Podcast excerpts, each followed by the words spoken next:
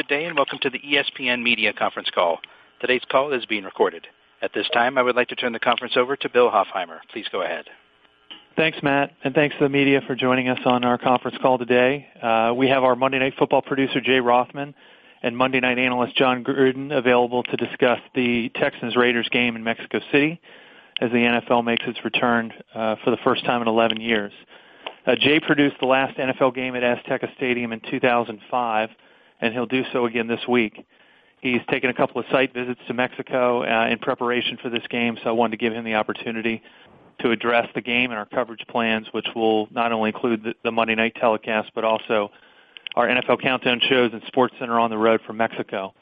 Uh, Jon, the former Oakland Raiders head coach, will call the game with Sean McDonough, Lisa Salters, and ESPN Deportes reporter John Sutcliffe.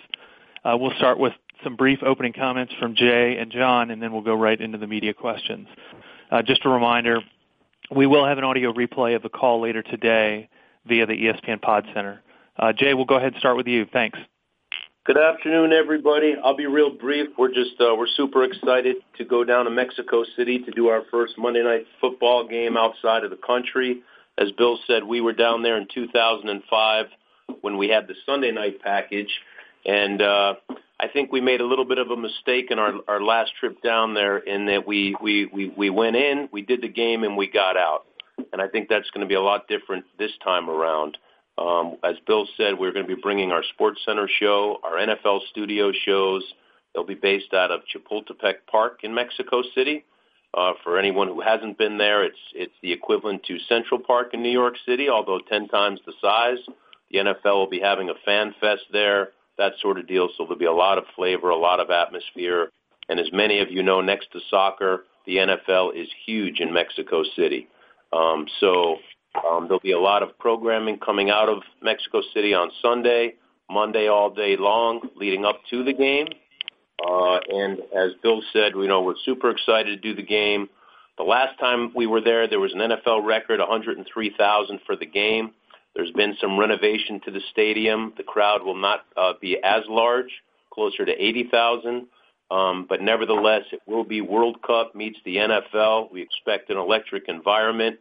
As I said, next to uh, next to soccer, the NFL is huge. The Cowboys are probably number one, um, and maybe the Patriots, but they are they're a, a huge contingent of Raider fans um, in Mexico City. So we expect there to be um, just great energy, great buzz. Um, our plan is to showcase not only the game, but the stadium that's celebrating its 50 years.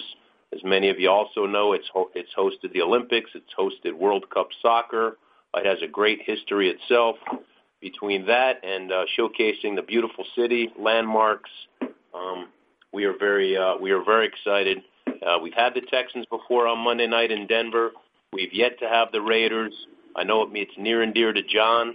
I know Derek Carr is a is a huge uh, uh, a, a great story and somebody uh, Jon has worked with and very passionate about. So we're excited to have the uh, we're very psyched to have the Raiders on our air this coming Monday night. Thanks, Jay. Jon, your thoughts? Uh, just uh, really excited to get to Mexico City and see both teams. The Houston Texans playing great defense and the Oakland Raiders been a long time since we've had them on Monday Night Football. I had a chance to coach there in a preseason game several years ago. Looking forward to making some more friends over there. And uh, thanks for being on the phone today. I'll be happy to answer any questions I can. Thanks, Jon. We'll start with uh, Josh Dubow at AP, followed by Sam Farmer at the LA Times. Go ahead, Josh. Jon, how do you think the environment in Azteca is going to be different than just a typical NFL game? You know, I, I can only go back to the game I was at. We played Dallas in a preseason game there. The fans know football. They know it well. And they get excited. And I got a feeling there's going to be a lot of Raider fans. There was the last time I was there. And uh, I do believe there'll be quite a few Houston Texan fans as well. So it'll be loud. I think it'll be uh, like a Raider home game. I wouldn't be surprised. Thanks. Okay, we'll go to Sam, followed by David Barron at the Houston Chronicle. Go ahead, Sam. Hey, Jon. Any memories from that game, that, Cowboys game? I think it was a Monday night game, and and uh, also, if you could just uh, talk a little bit about the what the Raiders are doing now. Well, I have some great memories of that couple of days. We were in and out. It was it was quite fast. It was during training camps. We didn't get a chance to see the sights or do do a lot, but it was my first time there. So, uh, you know, I got a chance to just get outside of the American soil, see some new things, see some really uh, really cool uh, people, and uh, the stadium is what I remember the most. Just the tradition, the the, the monstrosity of it, and uh, the excitement about playing in a place that you've only seen and heard about. And um, I'm anxious to get back there and rekindle the, the thoughts and the memories that I have there, and just the passionate people. I mean, they love football. I, I remember them screaming at us from the time we got off the bus to the time we hit the airport. A lot of passion over there. I know they're excited about having this game, and um, I'm, I'm really excited about the matchup. You were obviously in Tampa in 2002, but but is this the best Raiders team since that team since Bill Callahan took over for you? Well, they're getting better on defense. I think the strength of this team to me is the offensive line. They can mash people. That's why I love this game. I think the Raiders' offensive line against the Houston Texans' defensive line is worth worth the ticket alone. Uh, Derek Carr is spectacular. They've got some really good weapons. Cooper is exceptional. He gets a lot of the ink.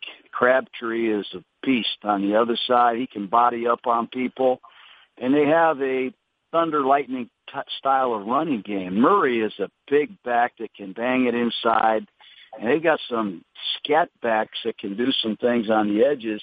So it's really a good offense. It's well designed and they're strong up front and they're balanced. And uh, I think offensively they can rival any of those Raider teams that I was around. But I do think defensively they still have some areas that they need to prove. Um, I do love the edge players, Irvin, obviously Khalil Mack.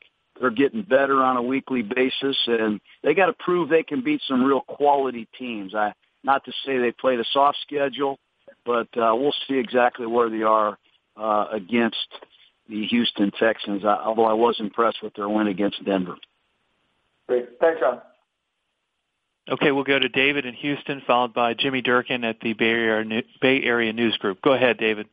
Thanks, Bill. Jon, obviously the Texans lead their division, but Brock Osweiler has not been uh, particularly impressive or effective as a as a thrower. What uh, can he be salvaged? What is he not doing to live up to expectations thus far?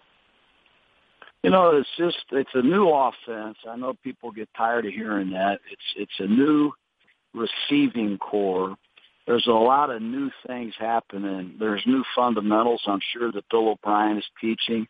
Uh, it's going to take a little time. Hopefully, here as we enter the final seven or eight weeks of the season, all of that repetition that we hear about is put to good work, and you start to see the fruits of the labor. It's just been inconsistent.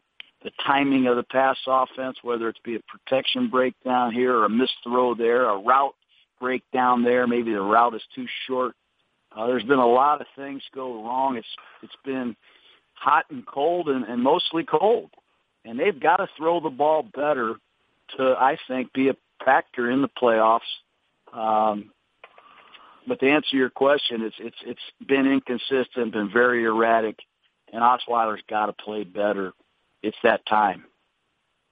The the the thought, at least among among people who've been who have been watching the Texas teams, basically places most of the uh, the uh, the onus on, on Osweiler. I know you mentioned that there have been there have been protection breakdowns and and uh, and uh, and route breakdowns as well. So so would you say it's not it's not all Osweiler. Are there other factors in uh, in uh, in play here? But does it does in the end does it come down to the quarterback to make things work? I don't think you can pin everything on Osweiler. They have indeed had protection problems at times, and you have a rookie receiver Fuller who's here one day and not the next. And DeAndre Hopkins is getting a lot of coverage. He's getting a lot of attention, and they are involving the tight end a little bit more. But I do think uh, a lot of it is inexperience from Osweiler's standpoint in a new system. He's got some inexperienced receivers. Uh, But as you say, at the end of the day, the quarterback is going to take credit for all the good and all the bad. He's got to play better. He's capable of doing that. Thank you, Sean. Mm. Okay, we'll go to uh, Jimmy Durkin at the Bay Area News Group, followed by uh, Paul Gutierrez, ESPN's uh, Raiders reporter. Go ahead, Jimmy. Hey, Jon. Uh, you know, when you went down there for that preseason game, obviously the elevation down there is another 2,000 feet beyond what what's kind of people are maybe used to in Denver. Do you do you remember what that experience was like going to that high elevation, and was there anything you guys did to to prepare leading into that? You know, we uh, I, I know we do our research prior to to any road game, and I, I'm almost positive that we treated it similar to the way we treated Denver. I tried not to make a real big deal of it, uh, honestly. You know, it's, it's it's hard enough to to go on the road on foreign soil and play uh, play in a place that you've never been before. But um, our training staff, like always, took every precaution uh, possible and was informative as possible with our players. And I'm sure we had the extra oxygen if need be. And then just what what's impressed you the most about Derek here in year three uh, as he's just kind of continued to get better and better? You know, you just watch the film. Number one, he's he's a much better athlete than people think. They can run the zone read. They can run a lot of different kinds of plays to really make it hard for you as a defense to do a lot of things. They have all kind of different formations. He's a smart guy one personnel, they'll be in four wides and a tight end and no backs. Then they'll come at you with extra offensive linemen. They can shift. He can audible. He's a sharp guy. He's very athletic. And to put it honestly, he's got a cannon. I mean, this guy's got a gun. He can get rid of it quick. He can throw it in tight windows with very little movement. He, he has very little lower body movement. He's got a quick arm. He's got a rifle and uh, he's got an arsenal of receivers. Uh, Al Davis would be very, very proud of Derek Carr. Thanks, Jon. Before we go to Paul, Jay, do you want to address the elevation question, particularly based on your experience and knowing the configuration that you, you mentioned to me earlier about the, the locker room setup? It's just going to be unique. You know, the locker rooms have been constructed outside the stadium on an upper level uh, essentially in the parking lot. So the teams will be entering and exiting, exiting even more so from the field to do a very big climb through the crowd outside the stadium into these constructed uh, locker rooms. So I can't imagine doing it with the helmet pads on, uh, no matter what shape you're in. But they will definitely feel it after the pregame, and they will definitely feel it at halftime, heading back into the locker room. Uh, it is uh, it is something different, a little bit more so than Denver even. Thanks, Jay. Uh, we'll go to Paul, uh, followed by Dale Robertson with uh, the Houston Chronicle. Go ahead, Paul. Hey, Jon, uh, I know you said Al Davis would be proud of Derek Carr right now, but how are you feeling about it considering he went through your, your program there before he entered the draft? You know what? I uh, I can remember him throwing the ball like it was yesterday. We we have uh, we had two cameras set up, 19 or 20 yards down the field on each hash, hash mark, and we threw some seam passes into the bullseye where the GoPro camera was. And most of the guys hit the screen. They hit hit the hit the uh, screen. A couple guys would hit the target. Derek Carr hit the bullseye both times and broke my camera. So I mean, this guy, he uh, he put a show on for all the NFL players that were there. And you know what really hasn't been said about Carr today, what hasn't been said is his intangibles. He's such an upbeat, great kid. He's got so much passion and energy and leadership. He's fun to be around. He laughs. He he, he works it. Uh, he's a superstar and uh, he deserves a lot of credit. I'm glad he's getting some national television play. And and thanks. And lastly, uh, what's your your gut reaction when you hear Las Vegas Raiders? Uh, you know what? I, I I don't like I don't like to hear that. I like the Oakland Raiders. I'm a big believer in tradition, and uh, I know there there's there's going to be issues that have to be resolved. I wish them the best, but uh, I like hearing Oakland Raiders personally. Thank you. Okay, we'll go to uh, Dale uh, at the Houston Chronicle, followed by Sarah Barshop. Ahead, Dale. Uh, uh, you know, the, it, it's an especially ironic meeting because the Texans obviously had two chances to draft Derek in 2014. Nobody really second guesses the decision to not take him with the first overall pick, but they could have taken him with their second pick. He was still there. Uh, sentiment in Houston was, "Oh my God, not another Carr in Houston."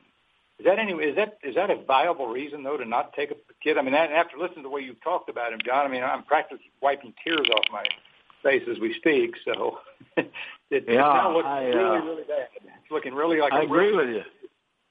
I, I agree with you. I agree with you. I uh, I think we said that during the draft. You know, the the Houston Texans uh, obviously chose to go another direction. I think they took Xavier Su'a-Filo at the top of the Correct. second round, and I can't comment on why they did that. Uh, were they shied away from uh, his brother?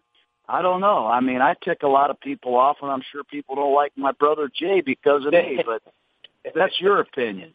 You know, I, I personally think Derek Carr is a, a very rare prospect. His Fresno film speaks for itself. Um, you know, he mastered two different systems. He played for two different head coaches. He called his own plays for crying out loud at Fresno, and uh, I can't answer that question. That's something that uh, obviously Rick Smith and, and uh, the owner of the Texans will have to answer. But I'm Did you- sure in some ways they regret it. At, at the time, at the time, would you, uh, would you, would you, I mean, it sounds to me like you would have certainly put him up with the three guys, very much up with the three guys who got drafted, quarterbacks that were taken ahead of him, right? Yeah, I certainly would. And I, you know, I think the teams that pick at the top of the draft are picking up there for a reason. Yeah, that, that's why I picked up there once. I remember we took we took Cadillac Williams, but the teams that pick at the top five or six in the draft generally need a quarterback. And um, so I, I am surprised. Uh, I'm surprised everybody passed on, but this isn't the first case we've talked about. You know, it's really, it really is true though. The sentiment is now very negative towards it because his brother had, you know, minimal success here. But well, that looking up bad in hindsight. Yeah. Thank you. All right. Thank you, Dale. We'll move on to um, Antonio at Reforma in Mexico. Antonio, go ahead. Okay, um, Coach, when you traveled to Mexico in 2000, do you have um, any concerns about the safety in the city? No, I don't. I uh I really don't. I'm excited to go. I got my passport. I'm ready to roll and last time I was there, I know I got to see some really cool places. I got to meet some people and uh, I'm really looking forward to it. I have no concerns whatsoever. Jay, do you want to Um, address that? Oh, go ahead. Excuse me. Um, do you see some similarities between your Raiders of 2000 and these Raiders? I do. I see a lot of similarities. Number one, it starts on the offensive line. We like bigger people than most teams, and the offensive line of the Raiders is massive. They're fun to watch. Hudson is not the biggest center, but they're very big at tackle, very big at guard, and int- intimidating inside. They have a big back. They have some auxiliary backs that are quick. They have some outstanding receivers. We had Jerry Rice and Tim Brown. They've got Cooper and Crabtree, and you got an athletic quarterback. I like the long corners that they have. If Sean Smith plays with Amerson, they've got big long corners, some big hitters inside in uh, their safety players, and and I really like the edge rushers. So this is a traditional Oakland Raider team. Uh, Mark Davis, Reggie McKenzie, the entire scouting staff deserves a lot of credit for what they put together in a very short period of time. Thank you, Coach. Okay, we'll go to uh, Eddie Paskal at uh, Raiders.com, and then we'll check Sarah Barshop's line after that again. Go ahead, Eddie. Yeah, hey, Coach. We you kind of touched on earlier that your memories from when Derek was at your camp, breaking the camera and all, but can you speak a little bit more about the intangibles that he kind of brings to the table? Everyone obviously talks about the big arm, and you know, and now in his second year in Bill Musgrave's system, is master of the offense. But just can you just kind of share about you know kind of what he does, what makes him so good as a quarterback that maybe you don't see on tape? Well, he knows what he's doing. Uh, number one, he can he can go up there and fix a problem. I mean, if there's a blitz coming on the left, he doesn't miss it. He changes the protection. He hand signals the route. He keeps the Raiders in optimum play selection. And things don't have to be perfect. I mean, if the pocket isn't clean, he can just slide two feet to his right and throw an awkward delivery release 18 yards down the field on the dime. Uh, he's got very good pocket skills. He's got very good decision making, and uh, he's athletic and tough, and he he really likes the big moments. And he's not afraid to be a gunslinger when he has to. I mean, some of the decisions he he makes uh, are head scratching, but he gets it done because of his arm talent and uh, fun to watch. Really fun to watch. Obviously, I'm very excited to see him. Thank you. One more question, Jon. Uh, you you know you talked about uh, the offensive line of the Raiders versus the defensive line of the uh, Texans. What are some of the other key matchups that you're looking for going into this particular game?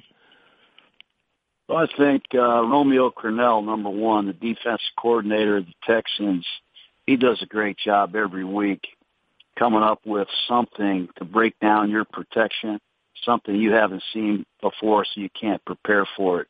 He's got some great pass rushers himself, Clowney and Mercilus, and he's going to deploy those guys uh, in a unique fashion.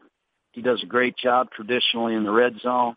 Uh, so I think Romeo Crennel, his experience uh, as a coordinator with a talented defense, going up against the Raiders on Monday night with an extra day to prepare is exciting to me.